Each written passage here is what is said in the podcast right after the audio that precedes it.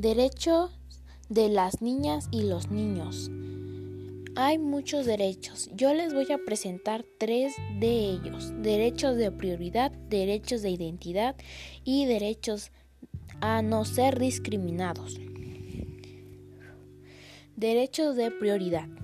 Que se les asegure de manera prioritaria antes que un adulto algunos de ellos son salud maternal, salud infantil, nutrición y registro civil. Derecho de identidad. Derecho a obtener una identidad oficial, es decir, un apellido, una nacionalidad.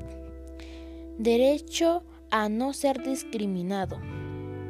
Tiene derecho a ser libre de discriminación por motivos de género, raza, idioma, religión, etnia, orientación sexual.